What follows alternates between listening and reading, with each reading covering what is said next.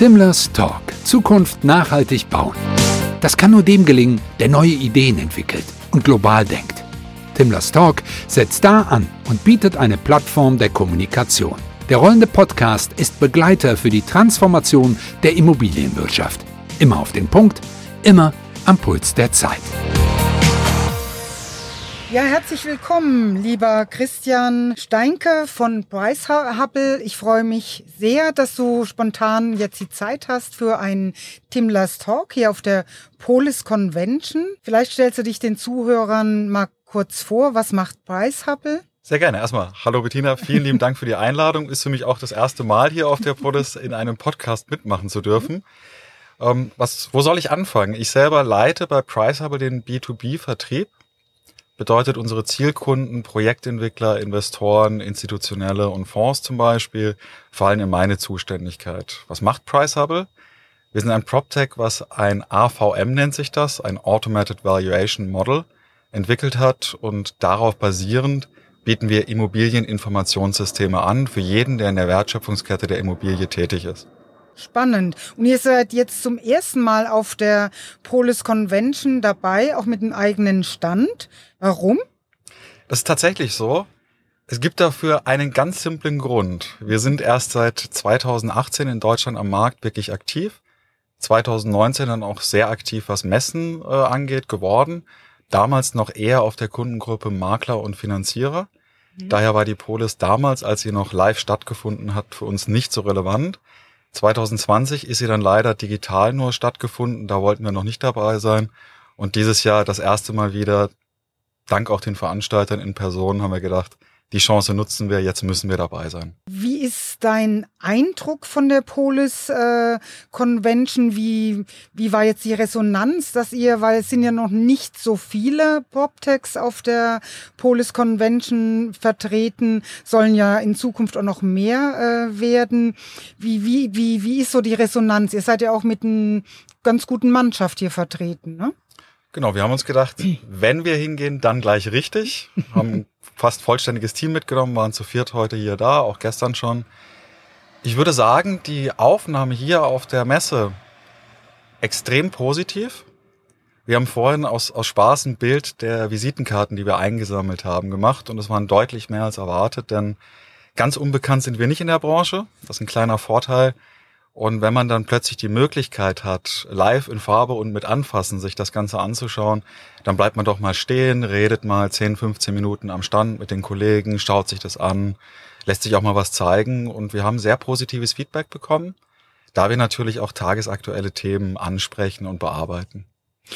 Und würdest du sagen, die Messekontakte sind ja auch A, B, C-Kontakte. Wie würdest du das so einschätzen? Also mein, meine erste Aussage heute Mittag, als ich vom Kollegen angesprochen wurde, wie fand ich denn die Messe bisher, habe ich gesagt, genial. Experial ist schön, aber die Polis hat mir persönlich mehr Spaß gemacht als die Experial, weil wir tatsächlich sehr viele sogenannte A-Kontakte hier auch einsammeln konnten und ein gutes, dediziertes Gespräch führen konnten. Also definitiv empfehlenswert für jedes andere PropTech, was Mehrwerte in der Immobilienbranche liefern kann. Ja, es haben auch manche gesagt, so die, das Areal Böhler oder die Polis ist so ein bisschen eher so Kuschelfaktor, ne? Also auch so wie so ein kleines Klassentreffen, weil du jetzt auch sagst, so zur Expo Real. Also die Kontaktaufnahme ist auch ein bisschen einfacher oder wie? Wahrscheinlich. Vielleicht liegt es auch einfach an der Region. Ich meine, wir sind hier im Rheinland, man ist hier sehr offen und vielleicht liegt es tatsächlich daran oder daran, dass die Messe etwas kleiner ist. Ich kann das gar nicht so so auf den Punkt bringen. Man kommt hier sehr einfach ins Gespräch, ja, kann man bestätigen. Welche Pläne hat Preis Hubble in Deutschland?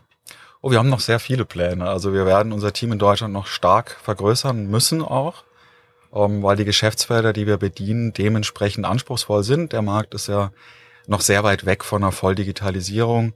Die Systeme werden noch mal weiterentwickelt, bedeutet im Endeffekt erwarten Sie 2022 und 2023 neue auch deutlich projektentwicklungslastigere Produkte aus unserem Haus. Schöne Aussichten.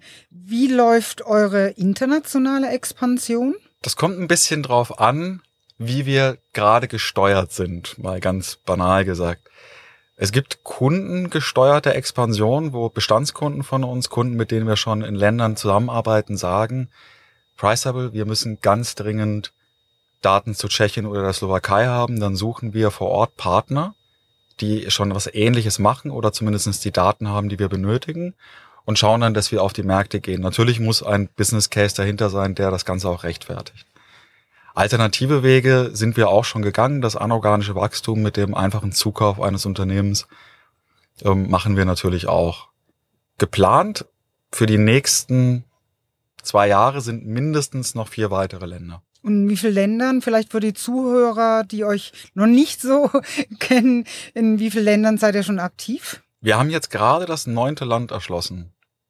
Acht in Europa, eines außerhalb Europas. Japan ist tatsächlich eine kleine Sonderheit, aber auch am asiatischen Markt möchten wir uns vergrößern. Wie wichtig sind dann in diesem Zusammenhang, wir hatten schon eben ein bisschen drüber gesprochen, Messen, Events und Netzwerke für euch? Es ist das A und O in der Immobilienbranche in Europa. Ähm, wir haben angefangen tatsächlich mit dem Besuch von allen Messen und Veranstaltungen, die wir finden konnten. Und nur so konnten wir wirklich in so kurzer Zeit auch so eine Marktdurchdringung erreichen. Genauso wie die Netzwerke. Ohne die Netzwerke, ohne Empfehlungen hätten wir keine Chance an dem Markt so schnell zu wachsen. Werdet ihr auch auf der Expo Real vertreten sein? Auf der Expo Real haben wir auch einen großen Stand. Wir sind natürlich auch dort in dem Proctec-Areal. Ich weiß leider gerade nicht auswendig die Standnummer, aber können wir jederzeit nachreichen oder finden Sie auch bei uns auf der Webseite. Da sind wir in voller Mannstärke da. Da kommen auch die internationalen Teams aus Frankreich, der Schweiz und Österreich mit dazu. Wahrscheinlich auch die Kollegen aus den Niederlanden und aus Tschechien. Das steht noch nicht zu 100 Prozent fest.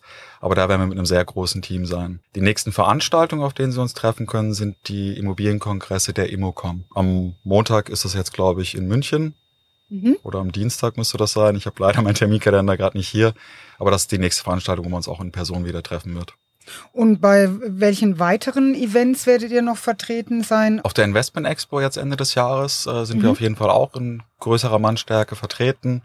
Beim Finance Day in Frankfurt werden wir auch sein. Wir werden im Dezember auch eine eigene Veranstaltung machen, online und international, eine Dachkonferenz, wo wir unter anderem auch den Dr. Bayerle als Sprecher haben und viele andere Renommierte aus der Branche teilnehmen werden. Wie will euer Unternehmen die Immobilienbranche verändern?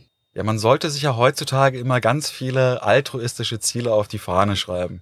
Was wir nicht können, ist die CO2-Bilanz auf Anhieb zu ändern. Wir möchten mit Transparenz in der Immobilienbranche wirklich zu einem besseren, performanteren Markt führen. Also es geht uns tatsächlich darum, dass jeder mit den bestmöglichsten Daten da draußen arbeiten kann. Die Analyse der Daten ist das, was uns wirklich ausmacht. Also das Machine Learning, die Methodologie, die wir anwenden zur Analyse der Daten, das ist einzigartig und wird sich so auch immer weiterentwickeln und wahrscheinlich in der Immobilienbranche dauerhaft durchsetzen. Was sind jetzt deine persönlichen Ziele so, wenn du sagst, äh, was sollte sich in der Immobilienbranche verändern? Wenn du jetzt einen Wunsch frei hättest, was sollte ganz schnell sich verändern in der Immobilienbranche? definitiv die Digitalisierung.